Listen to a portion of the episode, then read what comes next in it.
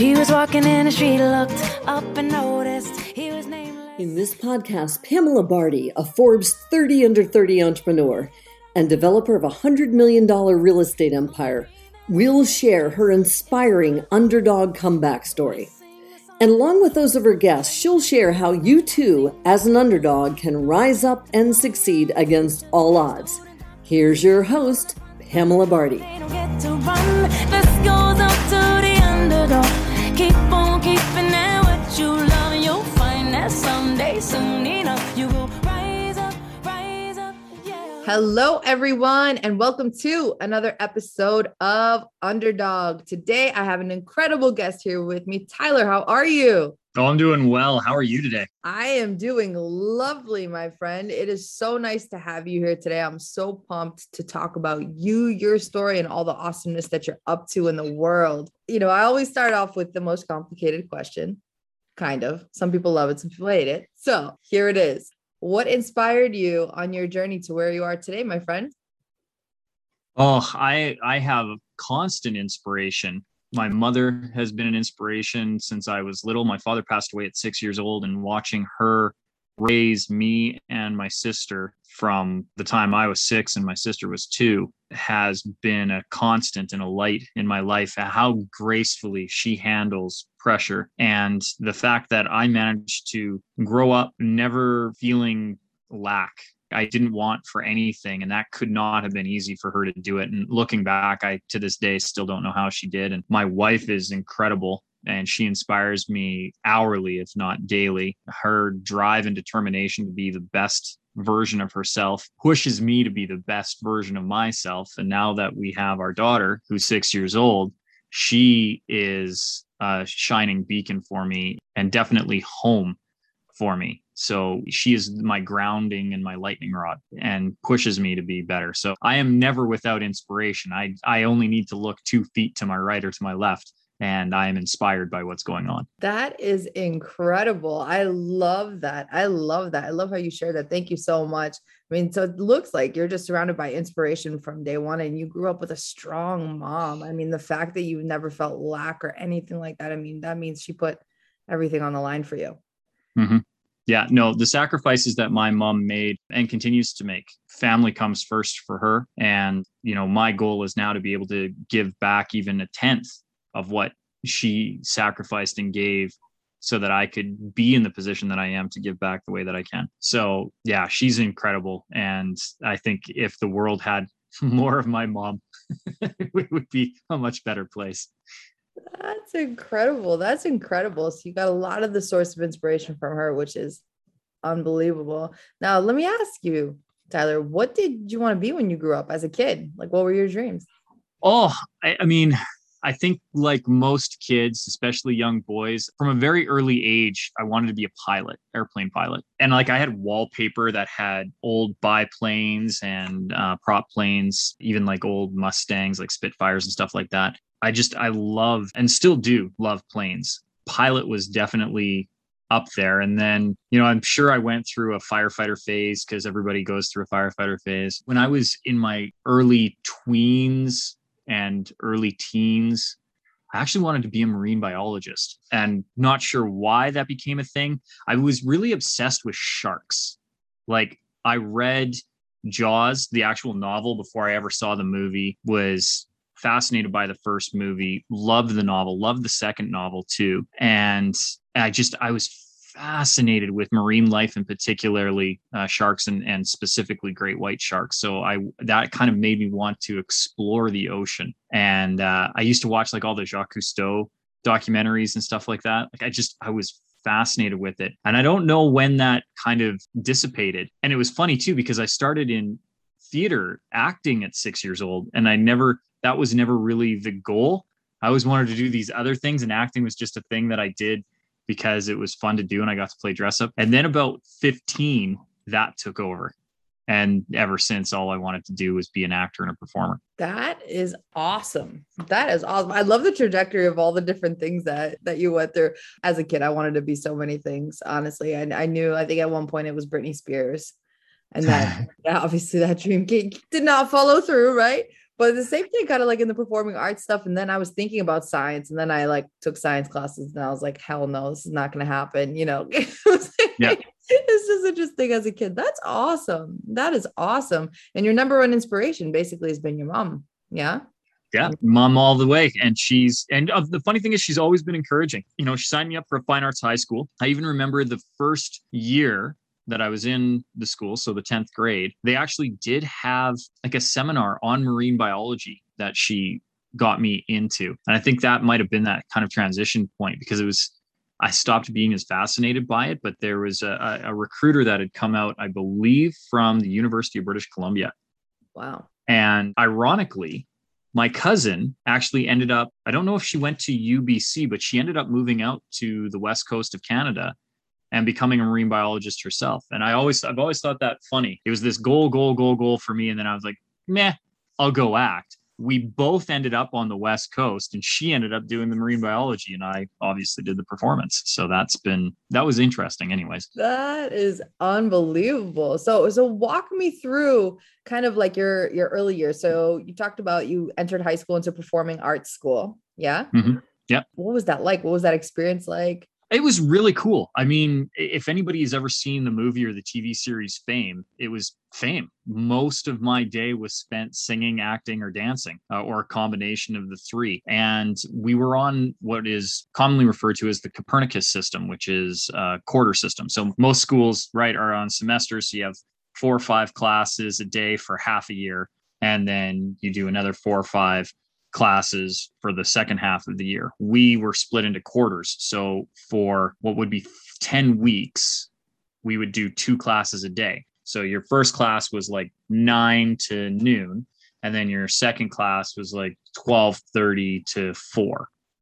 And if you got a spare, you're off the whole half a day or the whole right either the morning or the afternoon. And for us in the fine arts program if you were enrolled in the main stage program you always got a spare in the morning of the third quarter because we would run the performance in April and most of the rehearsals got heavy in and around that February March April time. So we'd be up until you know one two three o'clock in the morning at the school running tech rehearsals and dress rehearsals and full amalgs and tmalg and all the rest of it. It was a really fast pace and and quite exhausting frankly. But it was a, an amazing time for me because you know i was acting professionally. I was starting to get into film and television at that point. I was going to the fine arts high school and it's weird because as a drama geek normally you're you're kind of the low of the end of the pecking order. But when you go to a fine arts high school and you're one of the lead performers you're like king of the hill. I never knew i was a geek until i got out of school. And then at that point it didn't matter because you know you're out of school and then i went on to- act professionally for another seven years. I think i retired at 25 26 so it was really cool. A lot of people look back on their high school my wife included they're like i couldn't wait to get out of there and i was so glad it was done and if given the chance i would never do it again. I'm the exact opposite. I love it. I'm still in touch with like we had a core group of friends that went through the program together. And there's about 20 to 25 of us and we are in constant contact. And many of us don't even live in the same province state country. You know a few of us buddy of mine greg he's in thailand right now. Got a couple of guys who are scattered all around the world. Wow. and we're still in touch like regularly. And i know every time i'm over in thailand greg's the first call that i make. And then my buddy jason's the second That's awesome. That's great that you were able to connect those bonds. And what's really cool is, you know, that's what you wanted to be when you grew up. Yeah. And so like you it made it happen, which is so so cool. Well, and the beautiful thing about it is, particularly when you're in the arts, right? There's a lot of exploration of self to begin with. Yeah. And so it really allowed me to know who I was. Like I've had a very core understanding of who I am as a human being for a very long time, which I, I think a lot of people don't have. For me, what was a typical experience is not typical for most people. Hmm. And I constantly have to remind myself that A, not everybody went to a fine arts high school. Uh, B, not everybody was exposed to the kind of different thoughts and different doctrines that I was able to look through. Not everybody has had the chance to explore themselves as a human being and then as a character and really explore human emotions the way that I was exposed to at six years old and really got to delve deep into in my formative years in my teens. And particularly being on stage and being vulnerable like that at a very early age, at a very influential age, there's no wonder that the bonds that we formed as friends on that stage and in that program have lasted as long as they have because they're entrenched in my DNA now. That's incredible. I just love the the various experiences. And like you just said, I mean, every that bond. I mean, I've never heard of a high school gang sticking together that powerfully ever. That's unreal. Yeah. Interesting thing is, is from that core group, we have some incredible high achievers. I know a good friend of mine, Alec Harrison. I don't know if he won or if he was nominated. He's a composer. And so he was in the band when we were because we'd always do musicals and he would do the keyboards and everybody just knew Alec was Alec. I mean, he was he was always a savant on the keyboard anyways. And it was no wonder when he went on to create basically his own music studio and compose music for various different either film or commercials or you know documentaries. And he's done a lot of stuff. And danny trejo who is like really famous as the actor who portrays machete in in the films rob rodriguez basically made danny trejo a household name. He has a documentary on him called prisoner number one and my buddy alec composed the music for it and it was it's hilarious to like you know you turn it on and you see your friend's name flash across the screen. And same with my uh, buddy Dave McGowan. He's still acting in Vancouver regularly. I'm I was acting for a long time. We've had some amazing guys go through that program that are run their own video game companies, and the number of high achievers that came out of that program is astonishing. All of the people that I went to school with are doing really well. And that's the other thing. You know, like you hear about these high school reunions and oh, you know, Tommy, he got fat, and Debbie's twice divorced with seven kids or whatever it is. We, I, we don't have that. We've got people who are just solid citizens, amazing human beings. And even the ones who have been married and divorced have divorced in some of the most amicable ways. Like, I, uh, my one friend, he he I'd never heard of it before. Was nesting. So when him and his wife split up, they had just they literally came to an agreement. They're like, you know, this isn't working. We're probably better off as friends. We don't want to do a disruption to the children. So you are going, we together are going to find different houses, but this will be the communal house. Huh. This will be the house that we raise our children in. And then on the days where you have them, you're at the house. On the days where I have them, I'm at the house. And on the days that we don't have them, we go to our residences so that the children don't split up. And when I was like, why not do that? So, I, like I said, I just, you know, I am proud of everyone that I went to school with without exception. And I am blessed to have them considered friends. That's incredible. There's a specific type of energy there, which I think is really, really cool. I mean, you all supported each other, and it seems like everyone's been able to stay true to who they are. And because of that, be successful in their life. I really believe like when you're connected to your higher self of who you truly are deep down, you know, like there's no losing right like you all supported each other and so it makes it makes total sense you know well i think one of the keys to being connected to your higher self is knowing who you are at the core before you can rise you kind of need to do the, the work in the depths and that was one of the great gifts that i got from that school was being able to do that internal work like who are you what makes you tick and if that makes you tick now who is this character and what would make them tick and what traits do you share with that character that you can draw upon.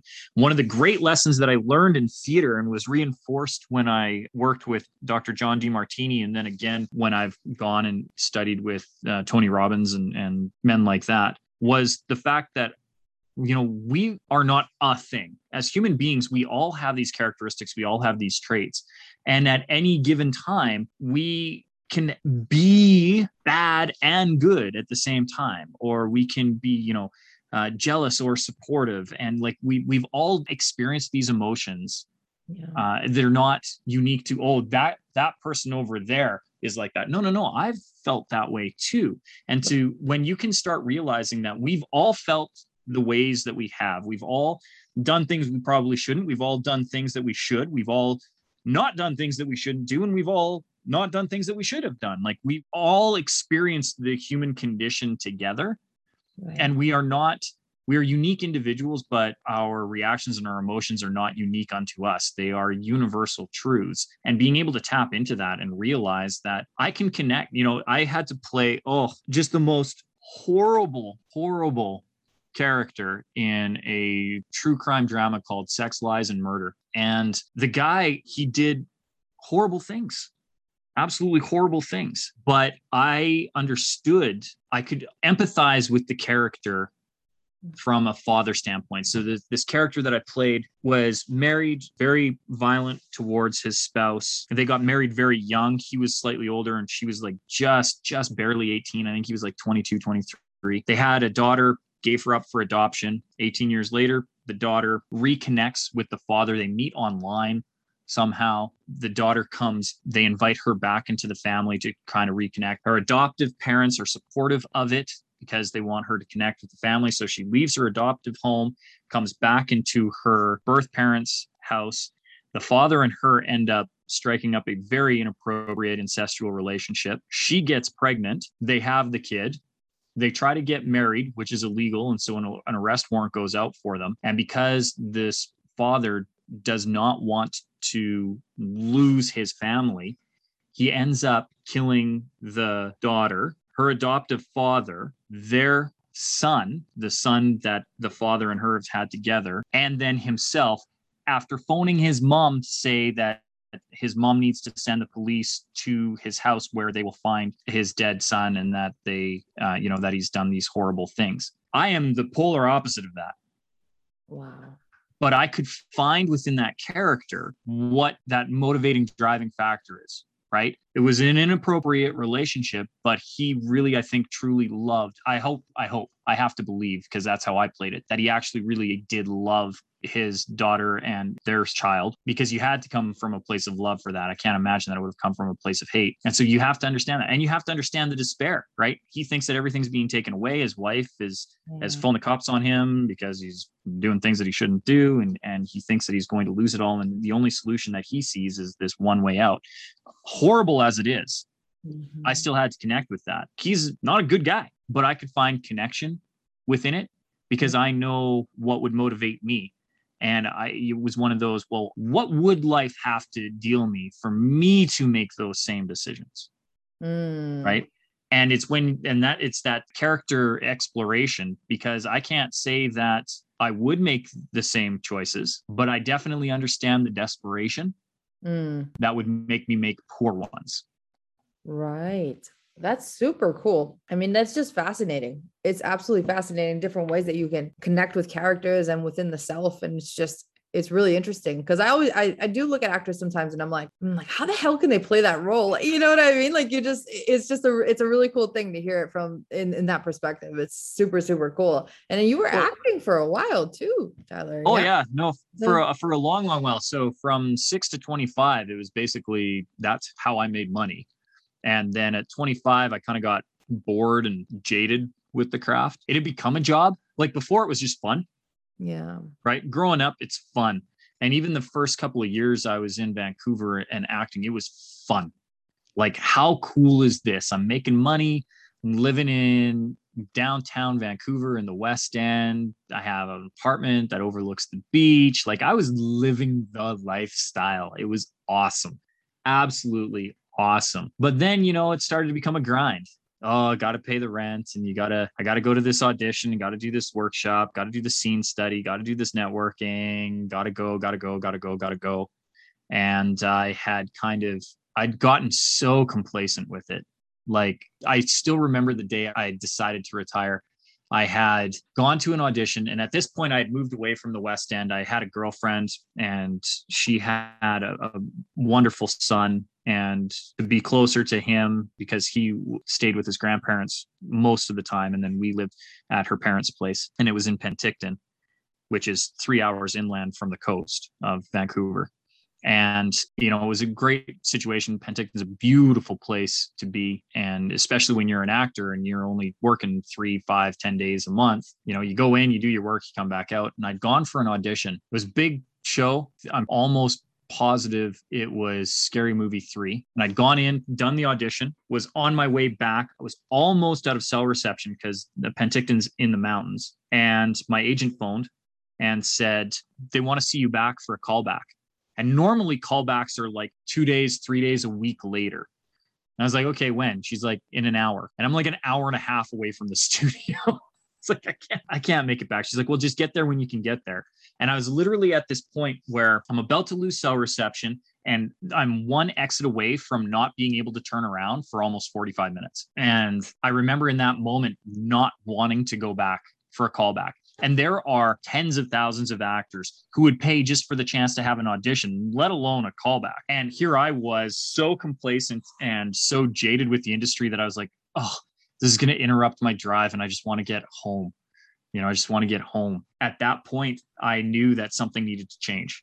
I either needed to reignite my passion for it or I needed to step away. And I chose to step away, which ironically then ignited my passion for it being able to step away and i actually ended up like moving altogether. I moved out to toronto stopped acting for almost a decade really didn't get back into it until my daughter was born. And because she was so cute. I know every parent says that. My daughter legitimately is a model so I know that she's cute. She's been on film and television since she was 11 months old. You know, when she was born, I set her up with an agent and then having to take her to set and having to take her to auditions. My agent kept saying, they need somebody to play her dad. How about, so it just, it started as a commercial. I got to be my daughter's dad on film a couple of times and then and then it was just so much fun being on set again and now i can do it on my own terms right i think what made it hard before was if i didn't get the gig i didn't pay my rent I didn't eat.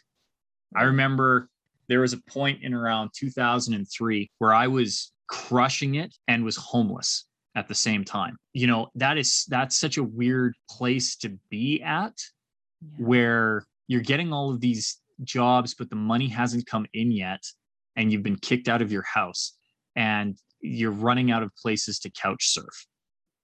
You know, and I, I remember for a week, and I was so thankful to be on the West Coast where the climate is nice and have it, you know, late spring, early summer, because I slept on, on a few park benches for a week of my life.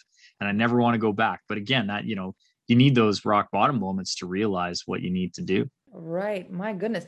And so you, you said something really interesting where maybe to the world it looked like you were crushing it, but deep down there was this going on yeah. How did you how did you move past that? How did you stay motivated in that moment? I mean a park bench is remarkably motivating. I remember probably about the third day fourth day in it was raining. I'd stolen a jacket from a friend's house from his roommate because it was uh, waterproof. And i didn't have a waterproof jacket so i'd kind of lifted it from the closet you know after saying goodnight because they'd said i couldn't crash on the couch.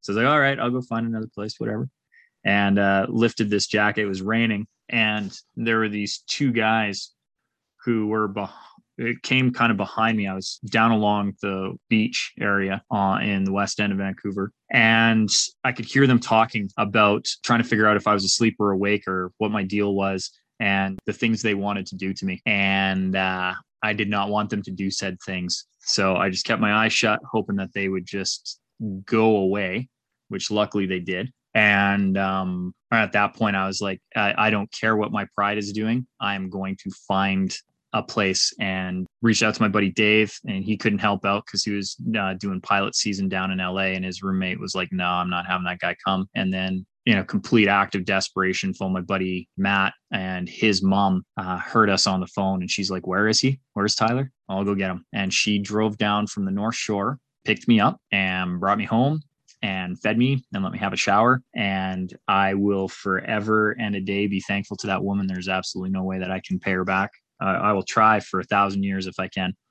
And Matt, he's a good kid. He's actually in New York right now working for, he was working for Marvel, and I don't think he's working for Marvel anymore, but he does, uh, he's in production there and doing really good for himself. So pretty proud of him. That's unbelievable. Thank you so much for sharing that. Thank you so, so much for sharing that And I mean, honestly, wow. Like, and and to see, but see, the thing is, like, right, looking at you and you sharing your story and everything that you're up to and like your successes and all that. I'm I would never, I, I would put a million bucks on it. I'm like, nah, that didn't happen to Tyler. There's no way. Yeah. Right. And that's what's so remarkable. And thank you so much for sharing that because you just the journey is never easy. It No. really never, never, never is. And like situations like this do come up, but nobody really talks about it, right? Yeah, no, and again, I'm grateful and blessed because it was a it was a reminder that everyone needs help. Like I look at even, you know, I say that I have no idea how my mom did it. I and I to this day, I mean, legitimately don't. But I do know that she had a whole hell of a lot of help. You know, we had an entire community rally around us. One of the nice things about growing up in rural Alberta, and it's particularly small town, everybody knows everybody. And, you know, good Christian community, everybody helps each other. And my mom was no exception. You know, we had a lot of people rise up and and reach out and, and help her. And you know, it takes a village to raise a kid. We had an entire town. And staying with Matt and his mom, it was a, another reminder of, you know, there's nothing wrong with asking for help. Yeah. And most people are very willing to give it, provided you don't take advantage of it. Right. You know, if you're grateful for what's doing, like Mrs. McInnes, she didn't even she didn't even blink. She let me stay there. I think I ended up crashing, literally sleeping on the floor beside Matt's bed for like three months Wow. you know just until i could get my my feet under my ground under me and and and like i said i was working like during that time i was working a lot it's just the checks didn't come in and part of the problem was too the checks would come in but the one agent that i had so i had a background agent who would get me my stand-in work and my extra work and photo double work and stuff like that. And I had my principal agent who would get me the acting gigs where you actually get your name and your credit. And the acting gigs were few and far between, but the I was doing really good as a stand-in and a photo double. But the one agent, you had to pay your commission to get your check. And I was making two, three, four thousand dollars a week. I didn't even have 20 bucks to give her. And so I had to wait until I got my principal gig so that I could get that money And So then I had to film the, the show, get that money in, and then go and get my checks from my extra agency. You feel like a baller though when you know you've gone from park bench to 40k in your bank account because you got you got the one gig that, that got your checks out of jail. Right. and, and it was, you know, and then it was great because I could, I could go back and get the apartment and and be really wise with my money too. Like it taught me some great lessons on budgeting, which I'd already learned from my mom, but it kind of I was like, I've always had an emergency fund after that. I was like, this is I get stressed out when I have less than five figures in my bank account now. Yeah. I, I it, re- it really bothers me. You know, even if it's only for a day or two and we dip in, like I'm my own overdraft. Mm. if I see if I see four figures in the account, I'm like, oh, we're broke. My wife's like, I don't know what your problem is. I'm like, you don't understand. You're like, this is not happening. Oh, Yeah. man, It's the wrong trajectory for that bank account wants to be at. oh, that's that's awesome. And I mean, just your journey. I mean, thank you. I just I I just can't get over it. I just can't get over it. You are super inspiring. Truly you are, Tyler. And like it's just amazing to see how far you've come from that too. And it's like, and it's like this Hollywood guys too, because I can't tell you like how many people like that I know that are looking to get into the industry or like acting or you know, I was I was at Hollywood in Hollywood at some at one point, like just like networking out there because I knew I wanted to do things of influence someday and I didn't really know what that route looked like right? Now kind of found my way through the through the podcast and stuff and so that's growing but it's just really interesting because there's like this whole mirage of like if you're an actor and like you're doing gigs like you said it's like you're living the dream and it you know it just at the end of the day could just look like smoke and mirrors right? Yeah. like a lot which is which is crazy and so when you shifted out of acting because you had mentioned that you transitioned out what was kind of the next the next move for you Go back to school. Yeah, everybody everybody told me you need I needed to have a real job. And there was a about a five year period of my life where I believed that, you know, and a real job being that nine to five working for somebody else, punching a clock, all the things that even when I say it right now makes my soul cry. I started to believe it. You know, like I said, I'd, I'd had that scare in around uh, 2002, 2003, where I could see where an inconsistent form of income had its detriments. And there was an appeal to a steady trickle of income. And, you know, part of that was upgrading my education because at that point I only had a, a high school diploma. And so, and, and I had a nice chunk of money you know 2000 from 2003 to 2004 was a very good if you ever look up my imdb you can see like those were those were my years where i was on top you know so i had a really nice padded bank account and you know i wanted to invest in myself so i went back and went to school and got me educated and uh, finished up that started my own company that company failed miserably but it got me even more educated on what to do and dabbled again after that failure with the stability of working for somebody else. And in 2015, the whole world shifted for me. So my wife and I built our dream home together, got pregnant, and within, so we took possession of our dream home in September, uh, got pregnant in November, and I was laid off for the last time in February 5th, 2015. In that year, because, you know, my wife and I went from making multiple six figures to making less than uh, $20,000 in 2015 because I was laid off and she was on mat leave. And you can't go from six figure income to, you know, what ended up being uh, like 10%. It's just too much on on the budget. So we lost the dream home, but we got the daughter. And I vowed at that point that I again, I was like, I'm not letting other people control my destiny. Mm-hmm. I don't care about the reliability of a nine to five paycheck because they can pull my job. I can't fire myself.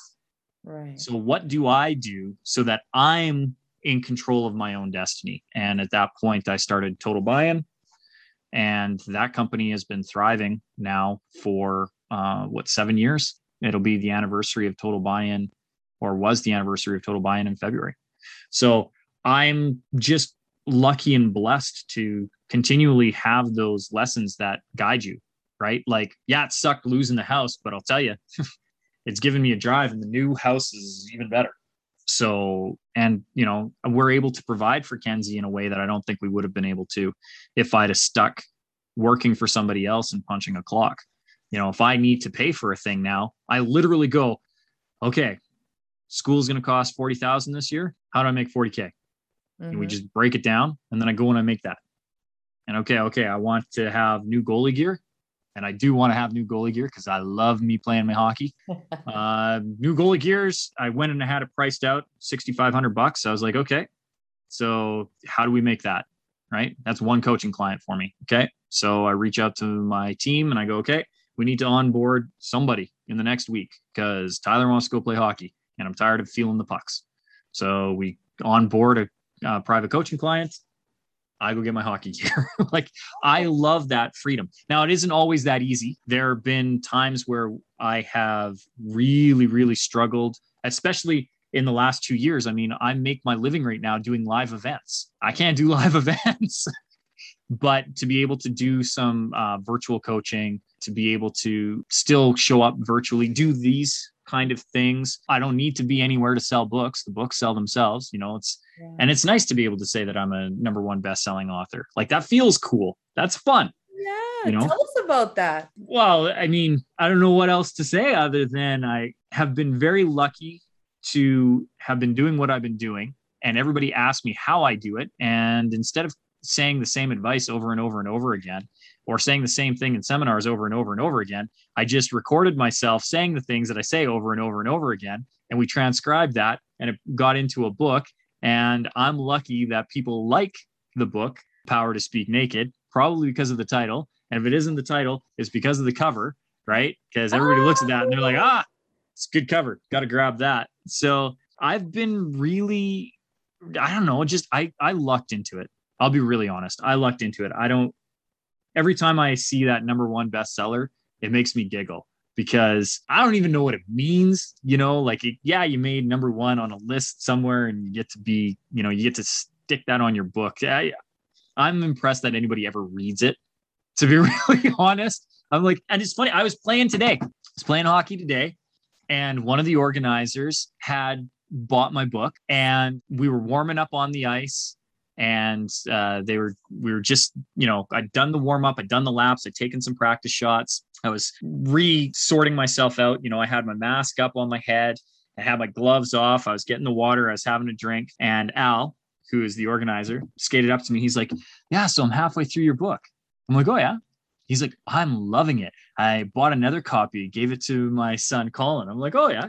He's like, he could really use it. And it's it's funny, you know, you know, and he's he's going on and he's talking about it. I'm like, and inside I'm beaming, right? Like I'm just glowing because somebody read my book. I wouldn't read my book, probably because I spoke my book and I know everything in it. So I'm like, oh yeah, this is boring, this is boring, this is boring. But I'm I'm always so in awe and I'm always so grateful that anybody bought my book, let alone enough people to make a number one best-selling author out of me. And just to be able to stick that as a moniker is always that's just cool. That is so cool. My gosh, that's incredible, Tyler. And so, like, now, what are you up to in your world in the next like six to 12 months? What's happening? We're trying to get back to normal, and my normal being live events and, uh, you know, the world being in flux the way that it is, and live events being welcomed and shamed all at the same time. We've had to push, like, I was, I was supposed to be in Dallas last week, that got postponed from being postponed from the summer as well. And now we're looking like it won't be until March or April. I do have an event in Florida that uh, when we are done our call, I will be getting on the call with the team and uh, doing the initial strategizing for that. And we're locking down the venue this week. So that's exciting that, uh, you know, March will be in Florida and we'll finally get uh, a power of a power to speak naked event back out to the public because I've missed it. The last time I did one was would have been November or October of 2019. So it's two years ago now since the last time we did the two and a half day training seminar. And I miss it. I miss the people, you know, and I miss hearing the stories. Like one of the great things about being on the Underdog podcast is I get to tell my story yeah. right and you get to hear all of these stories pam and i think that's fantastic but for me that's where i get the joy is training people how to be really good public speakers you know i have 36 years of industry experience being on stage and entertaining people and being a performer. And to be able to see people go from you know right 77% of the world apparently it has some form of anxiety around public speaking. And to see people go from their tight tight shell and i'm terrified i can't even do it. And oh my story doesn't matter. Nobody would want to hear me. I don't even know what a story would be. I don't even know how to tell these. I don't how don't i can't do it the way that you can and in two and a half days see these people walk across a stage and just crush it?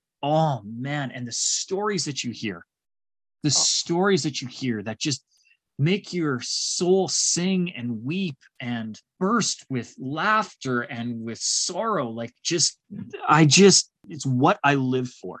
And i can't just i am so waiting for the opportunity to do it again because i would love to see the event in florida sell out I, if we could get all 300 hearts in the seats that would be amazing for me. And if we can replicate that so that all 10 events, if we can get, first of all, back to doing 10 events a year, that's going to make me happy. And if we can fill the 10 and if we can touch 3,000 lives a year again and get that back up and rolling so that people can get their stories out, oh, that's the next 18 months, Pam. And I'm, oh, I'm jonesing for it. I'm excited. Oh my god, that's awesome. I love I love to hear your passion in the work that you do too. I mean, I can feel it, I can sense it, I can see it. It's really incredible, Tyler. You're an absolute rock star, man. Such a rock star. And now like the world needs to know where to find you so that they can connect with you and hopefully get in all those seats at all your yeah. awesome events and just hear all about you because it looks like it's coming back soon. So everyone's got to be ready for you.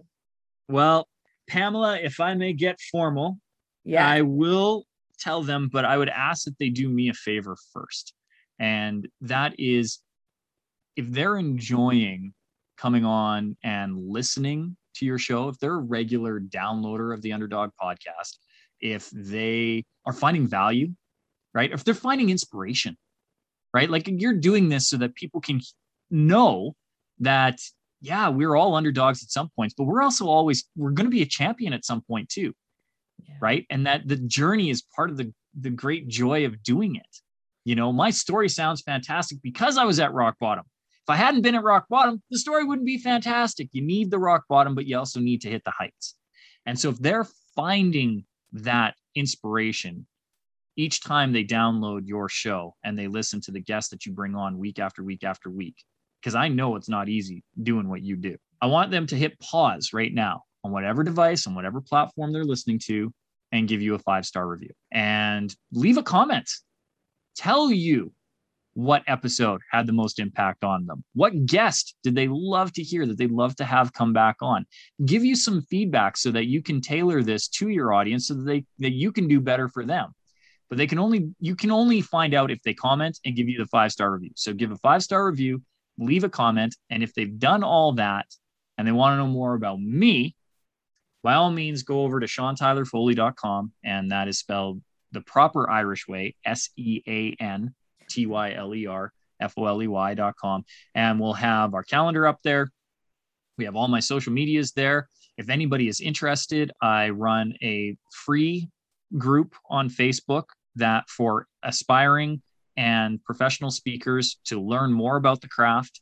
Uh, it's free to join, and all that information is on the website, or they can go to Endless Stages, uh, search that on Facebook. And I'm more than happy to just pour my heart into that community. I we run a live training every Tuesday for 20 minutes where I give you everything. I don't hold back. If you want to know, you ask the question and I unload 36 years of industry experience so that you can learn to be the best public speaker that you can. So the website, SeanTylerFoley.com. If they want to search endless stages, they can get it there, or they can just jump on Facebook and look for endless stages. And uh, that's the best way to reach me. You are amazing. Thank you so, so much for being here today, my friend. I appreciate you tremendously and just thank you for the impact that you're creating on this world, your positive energy and the lives that you're changing. Just thank you, thank you, thank you. The only dream that I've been chasing is my own. So that's it for today's episode of Underdog. Head on over to iTunes and subscribe to the show.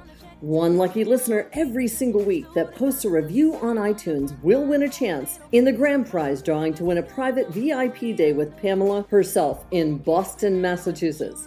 Be sure to go to theunderdogshow.com and pick up a copy of Pamela's free gift. And join us on the next episode.